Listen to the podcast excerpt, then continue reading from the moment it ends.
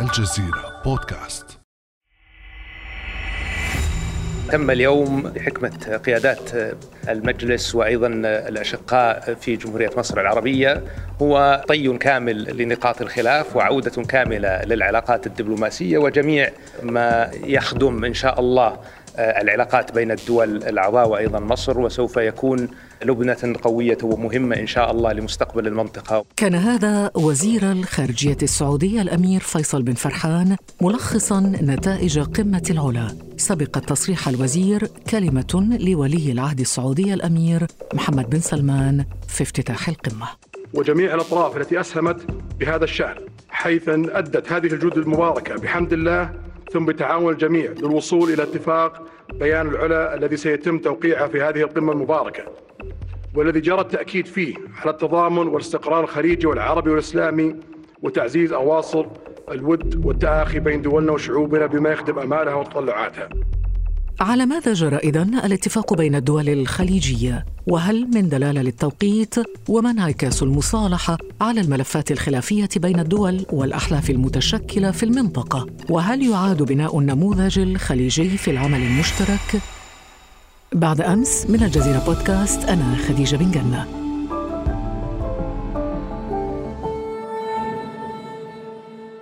وأسعد كثيرا اليوم باستضافة الدكتور ماجد الأنصاري رئيس أكاديمية قطر الدولية للدراسات الأمنية. صباح الخير دكتور. صباح الخير أستاذة وسعيد لأن أكون معك المرة الثانية. أهلا بك. طبعا دكتور هناك أجواء تفاؤلية جميلة بالقمة وبمخرجاتها لكن عند النظر في بنود اتفاق العلا يمكن أن نطرح السؤال باستثناء فتح الحدود والأجواء على ماذا اتفق قادة الدول الخليجية برأيك؟ طيب بداية هو طبعا لا شك أننا لا نعلم ما هي الطبيعة الحقيقية لهذا الاتفاق الذي أعلن بلا شك أن ما أعلن أمس كان هو البيان الصحفي والذي يتضمن الخطوط العريضة ولكن لا شك أن هناك تفاصيل. تفاصيل هذه تغيب اليوم عن المشاهد تغيب عن المراقب خارج إطار مجموعة اتخاذ القرار كما هو متوقع وطبيعي في أي اتفاق سياسي من النوع نفسه. أفهم منك أو على الأقل حديثنا قبل أن نبدأ هذه الحلقة أنه في شيء من التحفظ أو الحذر بخصوص مخرجات هذه القمة. ولا شك أن الشعوب الخليجية اليوم تجد أنها في حالة إيجابية اولا بسبب أن الإجراءات هذه رفعت عن قطر وبالتالي لأول مرة يستطيع المواطن القطري والمواطن من دول الحصار أن يتحرك بحرية بين هذين الطرفين خاصة تلك العائلات المزدوجة التي تعيش عبر الحدود التي تقطعت أواصرها بسبب هذه الأزمة فهذا بحد ذاته بلا شك يمثل حالة إيجابية وفرصة للتفاؤل وبصيص أمل في نفق مظلم جدا مرت به المنطقة خلال السنوات الماضية. ولكن تطورات الأحداث خلال السنوات الأخيرة علمتنا أن نكون حذرين جدا في التفاؤل في التطورات السياسية في المنطقة. هناك ما زالت الكثير من الأمور التي تحتاج إلى إيضاح ما زال هناك الكثير من الأمور التي تحتاج إلى أظن تناول. كيف سيكون شكل تعامل الطرفين الآن مع بعضهما بعد هذه الأزمة. تحدث الوزير السعودي بكل تفاؤل عن عودة العلاقات إلى شكلها الطبيعي السابق ل 2017 هذا الكلام وإن كان طبعا كلاما مبشرا وكلاما يدعو للتفاؤل ولكنه أيضا يفرض تساؤلات. متى سيعود السفراء؟ كيف ستكون طبيعة التمثيل الدبلوماسي المتبادل بين هذه الدول؟ كيف سيكون الموقف من القضايا السياسية العالقة والقضايا المتعلقة بالسياسة الخارجية؟ البيان كأنه أشار بشكل غير مباشر إلى بعض القضايا التي أثيرت في 2017 ولم يتم التعامل معها حتى الآن، الموقف مثلا في بعض الملفات الإقليمية مثل ليبيا وغيرها. كلها ملفات. لا شك لدي أن القادة وفرقهم سيقومون بذلك في المرحلة القادمة. سيكون هناك الكثير من الاجتماعات الثنائية كما حدث على هامش قمة العلا. ولكن كذلك اجتماعات الفرق المعنية واللجان المختصة. ولكن نحن يعني ربما تكون الإجابة القصيرة على سؤالك أستاذة خديجة هو أننا نتفائل ولكننا نتفائل بحذر. لكن على الأقل ربما دكتور ماجد أنه تم إزالة الجليد. وأنت تعرف خلال الثلاث سنوات الماضية حجم التراكمات على مستوى المشاعر على مستوى الإجراءات يعني كمية خلينا نقول العداء المتراكم خلال السنوات الثلاث الماضية يعني بدأ الآن بإزالة الجليد بين دول الحصار وقطر. هو حقيقة نعم لا شك أن ما حدث خلال الأسابيع القليلة الماضية ويوم أمس تحديدا هو يمثل انفراجة غير مسبوقة في هذه الأزمة وحقيقة تاريخيا.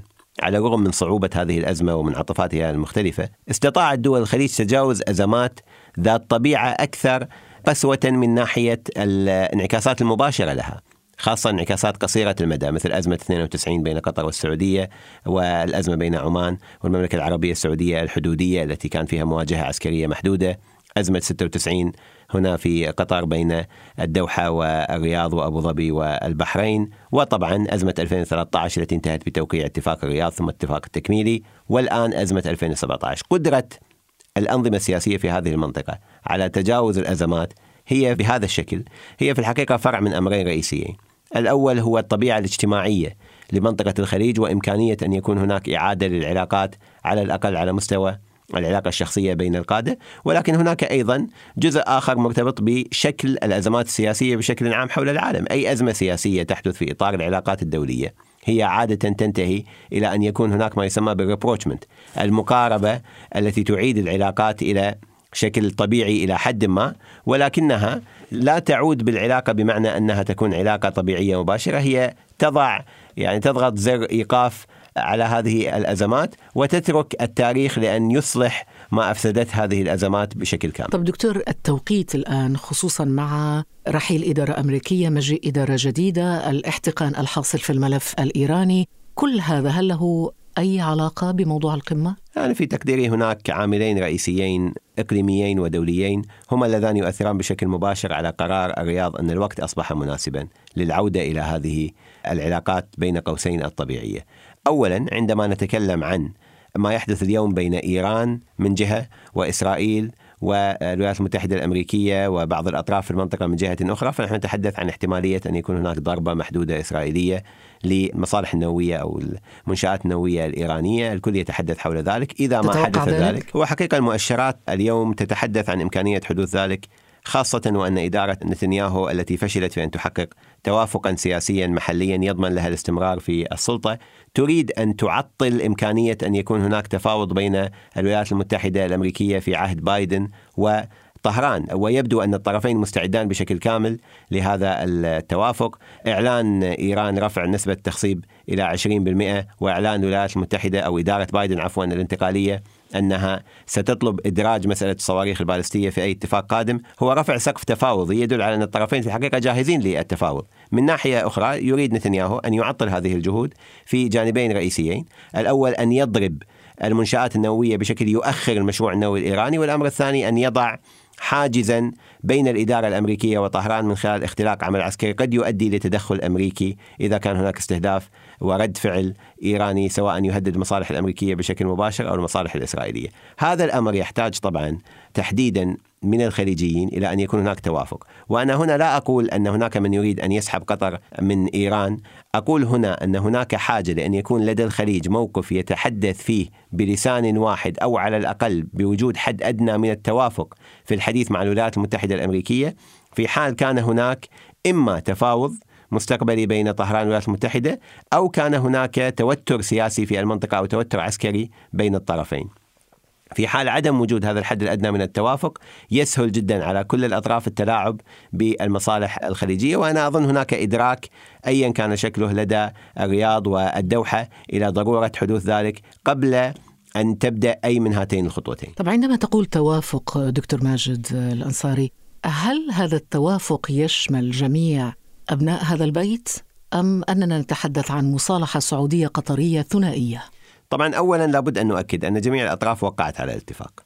بغض النظر عن مستوى التمثيل في القمة البحرين والإمارات وحتى مصر وقعوا على هذا الاتفاق أمام عدسات الكاميرات وأمام شعوبهم وأمام المجتمع الدولي وبالتالي هناك التزام مبدئي واضح بما ورد في هذا نعم ولكن الاتفاق. خارج الابتسامات والصور والكاميرات هل هناك ما يجسد هذا الشعور حقيقة؟ المسألة الآن أن هناك تصعيد بحريني ملاحظ اعلاميا وسياسيا خلال الفترة الأخيرة وهناك حالة عدم ارتياح إماراتية تبدو في التناول الإعلامي للملف والتناول الإعلامي للعلاقة مع قطر بشكل عام خلال الأسابيع الأخيرة. رأينا الإعلام السعودي مثلا يلتزم بأجواء المصالحة إذا صح التعبير منذ تقريبا يعني خلال الشهرين الماضيين وحتى بعد القمة بل ويمضي إلى درجة عالية في الاحتفال بنتائج هذه القمة كما فعل الإعلام القطري وأجواء التفاؤل السائدة في الإعلامين كانت واضحة. هذه الأجواء غابت عن الإعلام الإماراتي والبحريني. ولكن من ناحية أخرى هناك تصريحات رسمية لمسؤولين إماراتيين وبحرينيين تبارك نتيجة هذه القمة وإن كان بشكل محدود.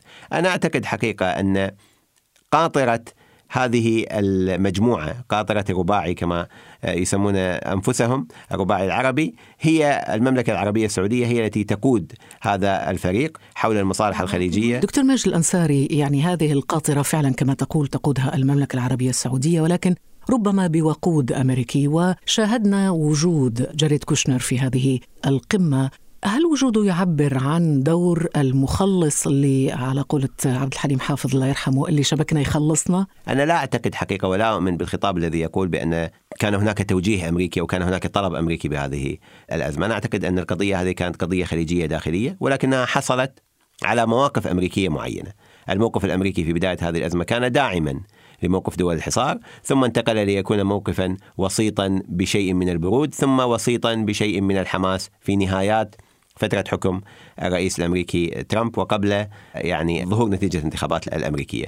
ولكن يبدو أن هناك الآن تشابك للمصالح. هناك رغبة بلا شك لدى كوشنر كشخص أن يبني مستقبلا سياسيا وهذا يحتاج إلى إنجازات سياسية وستكون هذه المصالحة بلا شك بالنسبة له جوهرة التاج. لأن الكثير من الملفات التي عمل فيها كوشنر لم يستطع أن يحقق فيها تقدمات حقيقية باستثناء ملفي التطبيع وهو ملف طارئ لأنه كان يفترض أن يكون فرعا من نجاح صفقة القرن التي لم يكتب لها أن تتجاوز الحبر الذي كتبت به على أوراق المقترحات التي قدمت لكل الأطراف ورفضت. ومن ناحية أخرى آه، طبعا هذه المصالحة الخليجية التي يجلس كوشنر فيها محاولا أن يبدو وكأنه هو من خاض هذا الأمر منذ أوله. لا شك أن الدور الأمريكي مهم واستراتيجي فيما يتعلق بإدارة الخلافات في المنطقة ولكن أنا أعتقد أن هناك أمرين. الأول هو الدور الكويتي كان مهم جدا وكان أساسي جدا جهود الشيخ صباح خلال السنوات الأخيرة وجهود الأمير نواف لحم الجابر الصباح الآن. هي كلها جهود حقيقة كانت جهود حقيقية وليست كما يتصور البعض أنها شكلية.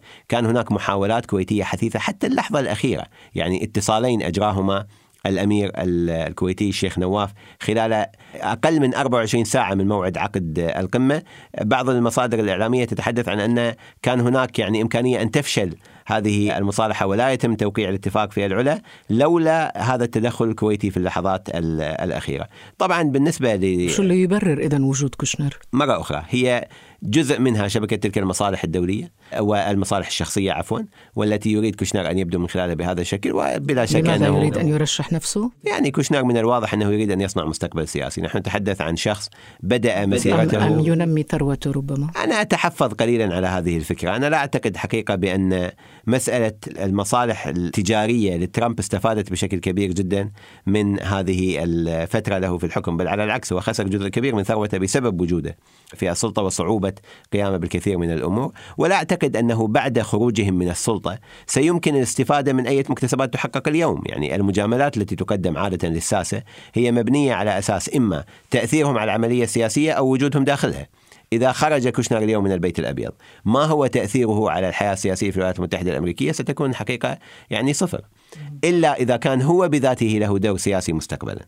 ونعلم أن كوشنر بدأ حياته السياسية بين قوسين يتدرب على يد كيسنجر جلس جلسات مطولة مع كيسنجر كما تقول بعض المصادر قبل أن يدخل إلى البيت الأبيض وحاول من خلال دوره كمستشار في البيت الأبيض الإمساك بملف العلاقات مع الصين آه، وهذه الحرب التجارية مع الصين وثم طبعا ملف الشرق الأوسط وملف المصالح الخليجية أخيرا. ولكن بشكل عام لا ينكر الدور الأمريكي ودور الضغط الأمريكي على الأطراف المختلفة وخاصة على الرياض لإنجاز هذه المصالحة. ولكني أعتقد حقيقة أن كان هناك عوامل ذاتية داخلية كان لها تأثير أكبر على قرار الرياض العودة إلى نعم. تأثير على ذكر كلمة تأثير أكبر. نريد أن نناقش التأثيرات الآن والأبعاد الجيوسياسية والاستراتيجية لهذه القمة على ملفات وقضايا كثيرة ربما يعني في مقدمتها علاقة قطر مع إيران علاقة قطر مع تركيا علاقة قطر مع الإخوان. موضوع التطبيع مع إسرائيل مثلا العلاقة مع مصر كل هذه القضايا. كيف ستكون؟ كيف ستتصرف قطر؟ هل سيتغير شيء على مستوى السياسة القطرية؟ هو أظن التساؤل الأكبر هو ماذا سيحدث لهذه الخريطة من التحالفات؟ ليس كنتيجة مباشرة للمصالحة لأنه لا أعتقد أن سيكون هناك آثار مباشرة للمصالحة ولكن على المدى البعيد. بمعنى إذا عادت العلاقات إلى شكل طبيعي كما قال الوزير الخارجية السعودي وكان هناك مجاملات سياسية في ملفات مختلفة فكيف سيؤثر ذلك على موقف الأطراف في ليبيا؟ الطرفي الأزمة هنا لديهم مواقف مختلفة في ليبيا قطر تدعم حكومة الوفاق حكومة الشرعية الليبية بينما تدعم دكتور ربما ليبيا ليست الملف الأول المقلق في هذا الموضوع. لكن موضوع العلاقة مع إيران مثلا. طبعا أنا أعتقد أن أن العلاقة مع إيران على مستوى قصير المدى لن تتأثر. كان واضحا من خلال جميع التصريحات التي خرجت البارحة أن هناك تجنبا لهذه المسألة وأنا لا أعتقد أن قطر حقيقة مهتمة بأن تغير موقفها من إيران خاصة أن هناك يعني تقييم غير صحيح للموقف من إيران. قطر ليست حليفة لإيران في المنطقة. قطر تؤمن بأنه إيران جار لا يمكن يعني أن يزول لحظة بتمنيات. وسيبقى موجودا. وهناك خلافات شديدة إقليمية معه. قطر كانت تدعم الثورة السورية وإيران كانت تدعم النظام السوري. ولكن تعامل الدولة لدولة وبناء المصالح المشتركة هو الذي يحقق أمن المنطقة ويحقق الأمن الجماعي في منطقة الخليج الذي إيران هي جزء منه شئنا أم أبينا. هي في النهاية واقع جغرافي مفروض علينا لا يمكن أن نتعامل معه بطريقة مختلفة. وبالتالي ليست قطر هي من كان يمد اليد لإيران ويسمح لها بالدخول إلى المنطقة. دخولها إلى المنطقة كان عبر آليات أخرى. وبالتالي لا أعتقد أن العلاقة بين قطر وإيران ستتغير نتيجة لهذه المصالحة. على المدى الطويل وفي حال كان هناك أزمات مع الولايات المتحدة الأمريكية ومجاملات كما حدث في بين عامي 2014 و2017 عندما سحبت قطر سفيرها من طهران نتيجة لحرق السفارة السعودية والاعتداء على السفارة السعودية. هذا الموقف كان في حينه هو تضامنا مع المملكة العربية السعودية طيب لو حدث موقف أشد من ذلك لو نفذت ضربات أمريكية على إيران هنا يبقى التساؤل التساؤل بالنسبة لقطر تساؤلا وجوديا. عداء أو الموقف العدائي من إيران يمثل تهديدا للمصالح الوطنية العليا في قطر. قطر دولة جارة لإيران تجمعها حدود بحرية معها يجمعها استخدام حقل الغاز المشترك.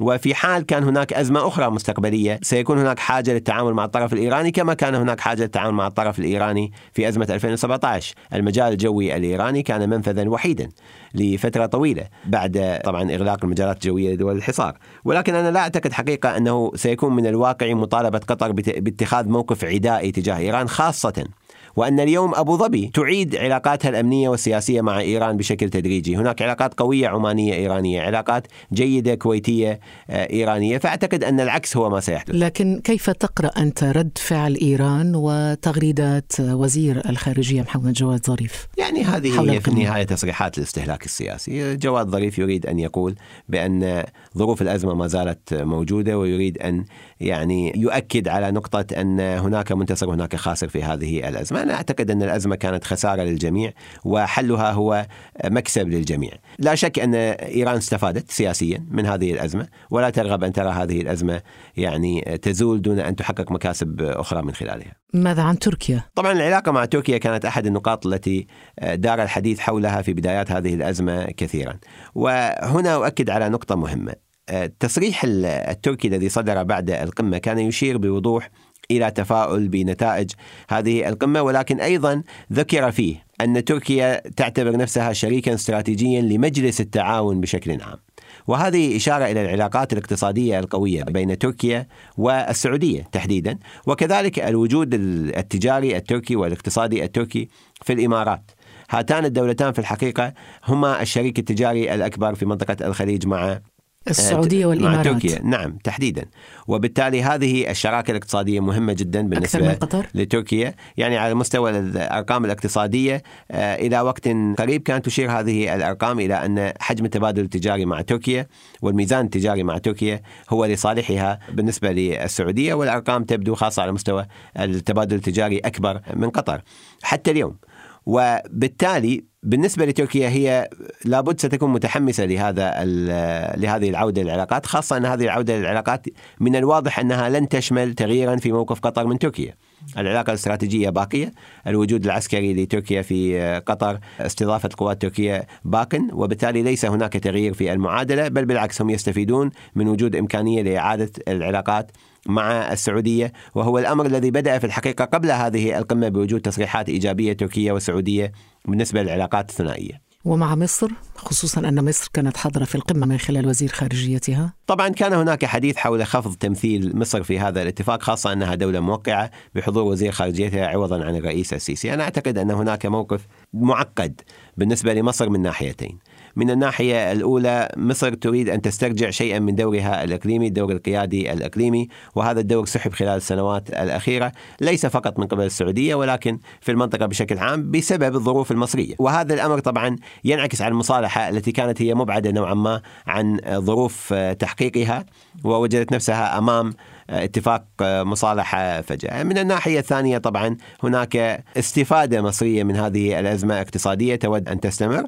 ولكن رأينا طبعا أن مصر كانت أولى الدول بعد السعودية من دول الحصار التي تستقبل طائرة قطرية بشكل طبيعي وطائرة تجارية لتهبط. هي طائرة طبعا وزير المالية القطري الذي حضر افتتاح فندق السنت ريجس على النيل.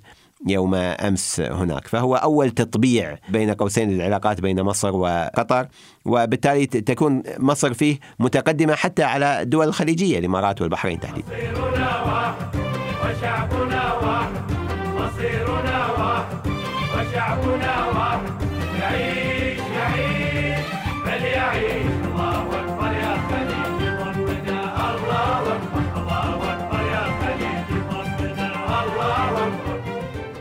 دكتور هل فعلا مصيرنا واحد خليجنا واحد؟ وهل فعلا الشعوب والدول الخليجية ستربح الكثير من هذه المصالحة الخليجية الحالية؟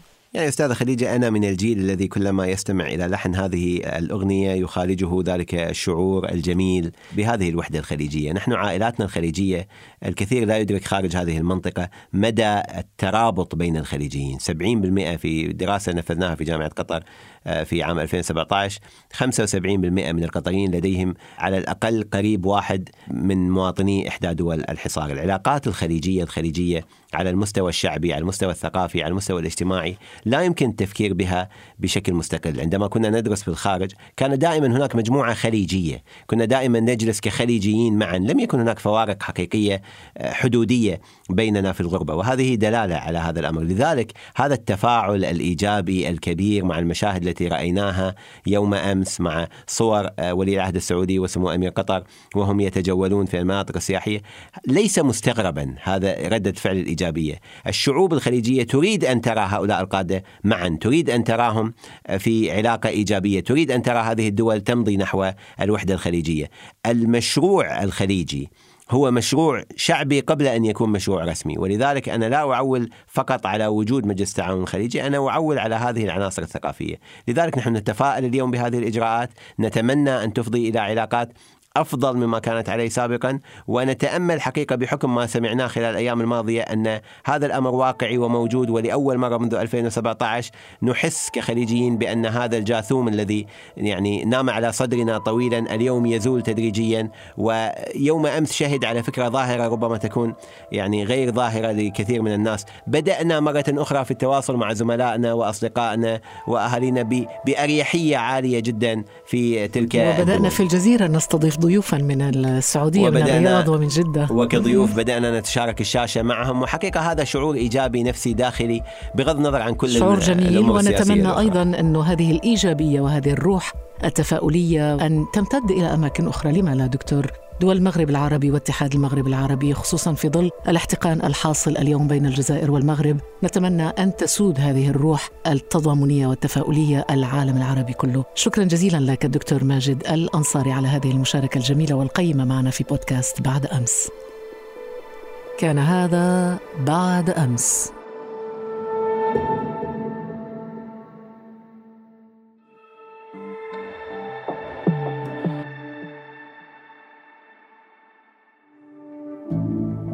اشترك في بعد أمس لتصلك الحلقات يوميا عبر تطبيق بودكاست. تواصل معنا عبر صفحات الجزيرة بودكاست على فيسبوك تويتر وإنستغرام.